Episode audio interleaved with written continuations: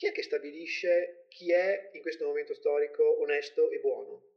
E che cos'è che, che è l'onestà e la bontà in sé? Sì, tu ami la verità, ma sei disposto a mettere in dubbio la verità che tu ami? Che per anni ha fatto e che fa ancora no? il bardo che difende il popolo dal mercato, no? dal potere del mercato, e uno invece che è schiavo del mercato e corre dietro a chi gli promette più entrate, più successo. Uno sta facendo una valutazione su, ok, oggi dico questa cosa per cui possa essere attaccato da tutti, perché tanto non gli interessa, perché tra due anni lui avrà cambiato posizione di nuovo per una che gli consentirà ancora di stare a galla. La verità in questo momento è anche cercare di capire in che mondo siamo. E noi siamo in un mondo appunto dove le verità assolute non vengono più accettate. Se ci sono dei fan di Fusaro, siamo contentissimi di sentire le loro eh, idee, i loro pareri e anche i loro strali. Se ci sono dei detrattori di Fusaro, ancora di più, sono interessato a sentire quello che hanno da dire.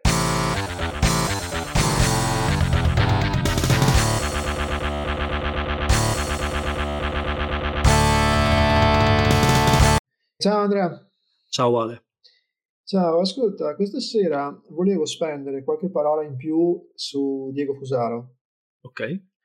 Perché mi sono imbattuto in rete in una delle sue ultime avventure retoriche.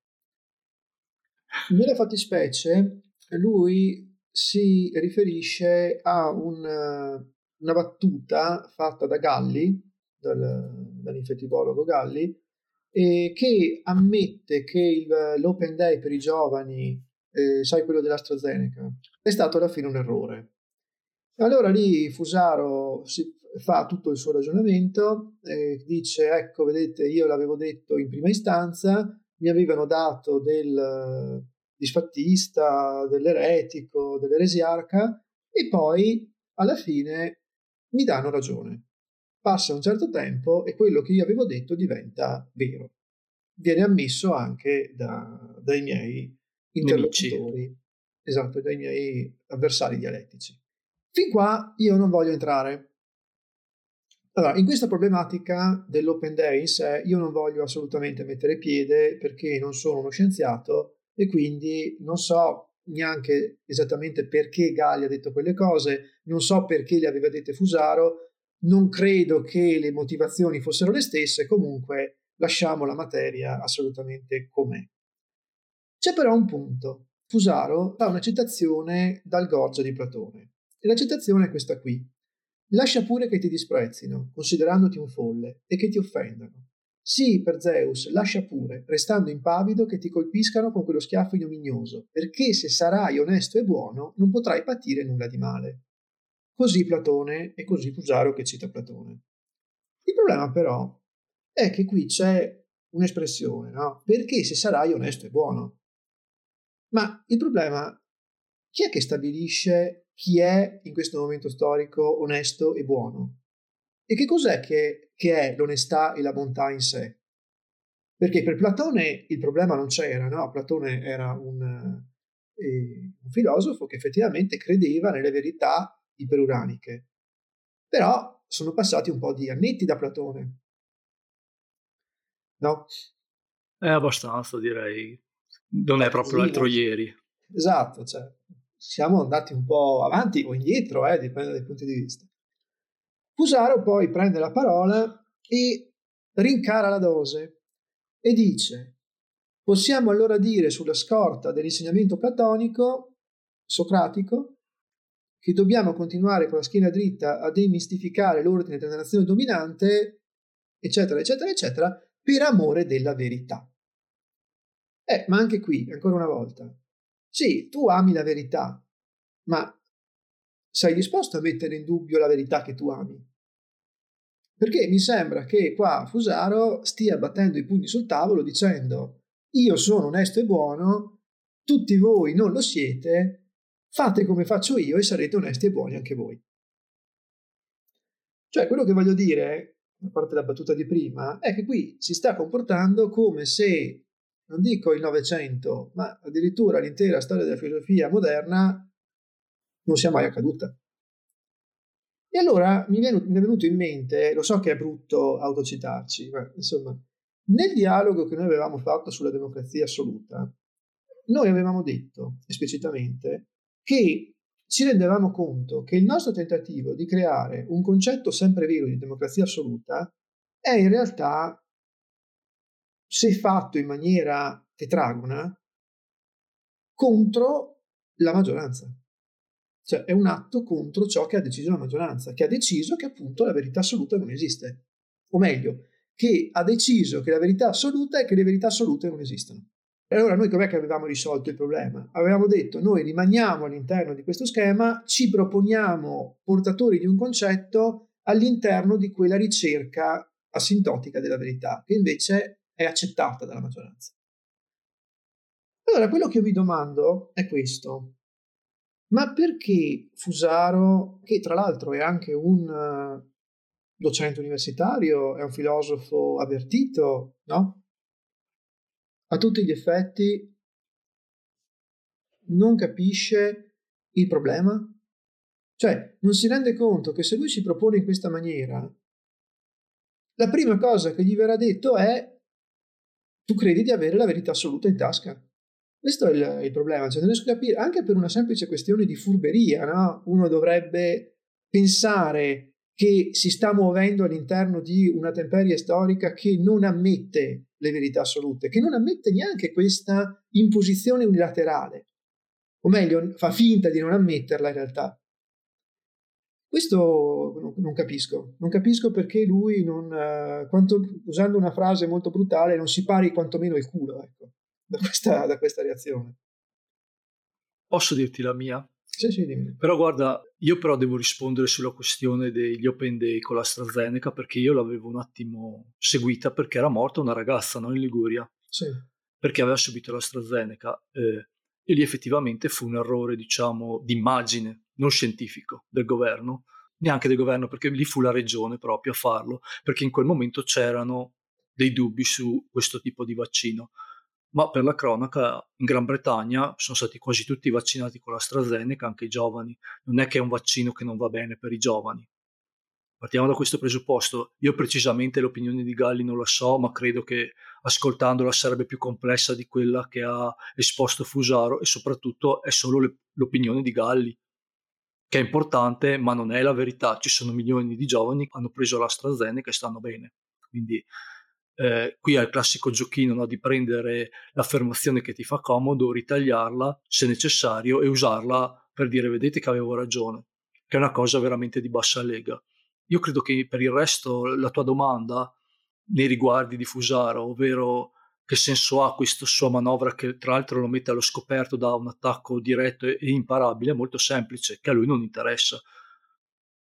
Per me io devo dire, provo anche una certa pena per lui, sotto un certo punto di vista, che per anni ha fatto e che fa ancora no? il bardo che difende il popolo dal mercato, no? dal potere del mercato, e uno invece che è schiavo del mercato e corre dietro a chi gli promette più entrate, più successo. Ha fatto un periodo in cui si è dato anima e cuore ai sovranisti, in particolare no? a tutto quel popolo produttivo del nord-est, travisando magari concetti marxisti per fargli piacere al padrone, che è una cosa che, per cui uno merita anche una certa stima perché non è così facile magari. E ora si è reso conto di avere un grosso mercato tra i Novax. A lui non interessa il giudizio esterno, lui interessa il giudizio di quel mondo lì, perché quel mondo lì gli sta sicuramente garantendo entrate, successo e numeri importanti. A mio parere qua il discorso è semplice, lui vende una verità assoluta, che è la sua naturalmente. Il problema è che ha venduto la sua coscienza, a mio parere. E questo secondo me è molto grave ed è imperdonabile da parte di una persona che oltretutto, come dici tu, fa il docente. Poi che ultimamente i filosofi abbiano dato un po' i numeri col Covid è un altro discorso. Però io la vedo veramente molto semplice. Lui non sta facendo una valutazione su ok, oggi dico questa cosa per cui posso essere attaccato da tutti, perché tanto non gli interessa, perché tra due anni lui avrà cambiato posizione di nuovo per una che gli consentirà ancora di stare a galla. Lui parla di verità assolute, ma è un relativista puro, a mio parere, invece. Magari esagero, eh, però. Ma più che altro mi stupisce il fatto che, a mio parere, eh, lo dico molto, lui non abbia neanche intravisto il problema. Cioè, non abbia minimamente capito che a un certo punto quando si parla bisogna anche tenere presente della situazione in cui si, si, si trova, appunto, come cercavo di dire prima, no? Non, è inutile parlare come se fossimo ancora nel, nell'agorà dell'antica Grecia di, di, di qualche millennio fa, insomma, cioè bisognerebbe anche attualizzare il proprio pensiero per una sorta anche di etica professionale, no? per una sorta di amore appunto della verità, paradossalmente proprio per poter portare al mondo un, un modello di, di, di, filosofia, un modello di, di, dialettica che effettivamente abbia almeno una certa forza, anche se tu vuoi a tutti i costi eh, sostenere delle tesi che onestamente non, non, è che proprio suscitino il mio entusiasmo. Ecco, no, anche perché per amore, della, per amore della verità, siccome stiamo parlando di un virus, eh, mi dispiace, ma se proprio vogliamo dirlo, Fusaro, la verità sta nel mondo scientifico. Quindi nel momento in cui tu dici l'opposto, Fusaro è un bugiardo in quel momento, un mentitore. Diciamo che lui sta a tutti i costi sostenendo una tesi che è proprio fringe, ma eh, però il punto cruciale è proprio quell'amore per la verità, no? l'amore della verità di cui parlava prima. Ma ripeto, ma se tu veramente avessi quell'amore per la verità, allora dovresti però dire anche la verità sulla situazione in cui siamo. Cioè, è questo il gioco e anche un po' magari facile che sto cercando di fare io, no? Un ragionamento quasi matematico la verità in questo momento è anche cercare di capire in che mondo siamo e, e, noi siamo in un mondo appunto dove le verità assolute non vengono più accettate. Quindi di che verità sta parlando? La sua, capito? Ma chi è che ha la verità in tasca appunto? No. Cioè, no, no, ma ripeto, lui parla della sua verità e ha deciso che è assoluta. Quindi per assurdo, tra l'altro lui non dovrebbe essere no, di, quella, di, una schiera relativista, no? della schiera relativista, da quello che so. Adesso dimmi se sbaglio. No, no, assolutamente no. Lui si eh. situa su una posizione hegelo-marxista e quindi siamo distanti anni luce dal relativismo, dal post-strutturalismo, da, dal, dal, dal, neocriticismo, insomma tutte filosofie che invece flirtano un po' con il relativismo gnoseologico ed etico. Eppure mi sembra che abbia deciso di sposare quella linea lì, no? Si è costruito la sua verità, a mio parere lo fa per il grano, eh? Cioè io lo dico proprio senza problemi. Perché ha fatto troppi salti, non dico mortali, ma delle belle capriole in questi anni, da quando diciamo è esploso a oggi. E non sono spiegabili in nessun altro modo. Perché comunque tutto sommato lui la sua ribalta se l'era guadagnata senza bisogno di fare queste cose. Sì, infatti. Mm. Cioè non è che stiamo parlando di, di Tizio X che non si cagava nessuno e ora ha una certa celebrità. C'è stato un periodo in cui era sulla 7 mattina, pomeriggio e sera.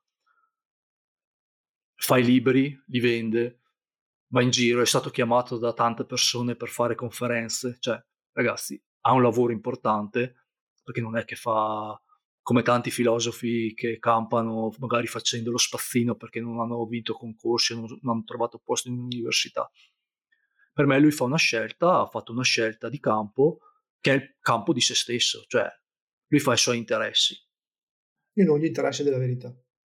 Esattamente. E direi che con questo abbiamo detto tutto quello che si poteva dire su. Penso di sì, penso che a meno che non esca con qualche altra genialata, forse non ne parleremo più per un po', eh? Anche perché prima o no, poi si incazzerà con noi. È un personaggio da tenere d'occhio, nel senso che lui comunque io l'ho anche seguito, capisco anche, capivo più che altro i suoi tentativi, insomma, quando era da un'altra parte, adesso non capisco come mai, ripeto, abbia fatto questa scelta di campo. Eh, la, la, scelta l'ha fatta, esattamente come lui la può fare, io posso giudicarla, ecco, insomma noi possiamo giudicarla. Se ci ha pensato bene nel farla, perché noi non viviamo solamente qui e ora, cioè c'è anche un, un progetto a medio-lungo termine su cui bisognerebbe un attimo riflettere. Non so fino a che punto possa continuare a camminare un po' sul filo del rasoio. Ecco.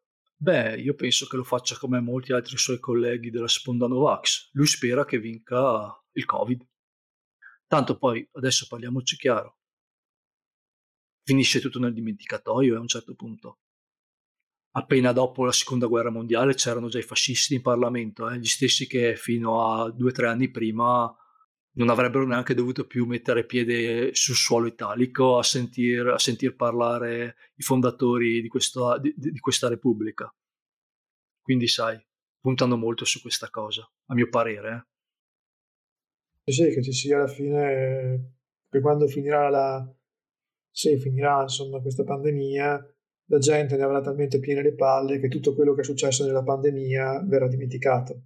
Sì, nel senso che non è che te la porti dietro a un certo punto. Sì, sì. Boh. Sì, sì, la famosa poesia di, di Eliot, no? se, non mi, se, non mi, sbaglio.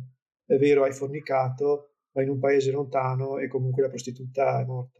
No, io stavo per dire, sì dai, tanto è andata, vaffanculo te e tutti voi che avete remato contro, ma andiamo avanti perché non ne possiamo più. la facevo più, più semplice. Ci sarà una pacificazione come quella voluta da Togliatti. Esatto, esatto. D'altronde è evidente che non si può neanche tenere avanti una guerra eterna. Cioè, io la, la metterei via anche adesso, sta guerra, per dire la verità, anche perché non è che ci sta aiutando molto, però vediamo. No, ma io però mi ricorderò di loro. Eh. Sì, sì, vabbè, questo è chiaro. Perché l'ho già detto, lo ripeto, e con questa gente io non voglio neanche andare a bere un caffè. Perché è chiaro che questi qui sono persone che non hanno nessun nessuna coscienza del vincolo comunitario e di lealtà che dovrebbe legarci tra persone umane. E il fatto che Fusaro, che di questo vincolo comunitario si è fatto alfiere, vabbè, guarda, la finiamo lì perché stavo per dire una parolaccia. Eh? Ma lui ti direbbe, caro amico, stai insultando la tua intelligenza. No? Madura questa allora. battuta, gli sembra di dire chissà cosa. Va bene, dai, finiamola qua. Eh, grazie a tutti quelli che ci hanno seguito. Se ci sono dei fan di Fusaro, siamo contentissimi di sentire le loro eh, idee, i loro pareri e anche i loro strali. Se ci sono dei detrattori di Fusaro, ancora di più, sono interessato a sentire quello che hanno da dire. Grazie a tutti, alla prossima. Eh, grazie a te e con 4,99 euro al mese possiamo chattare direttamente con Fusaro, ricordiamocelo esatto. sempre.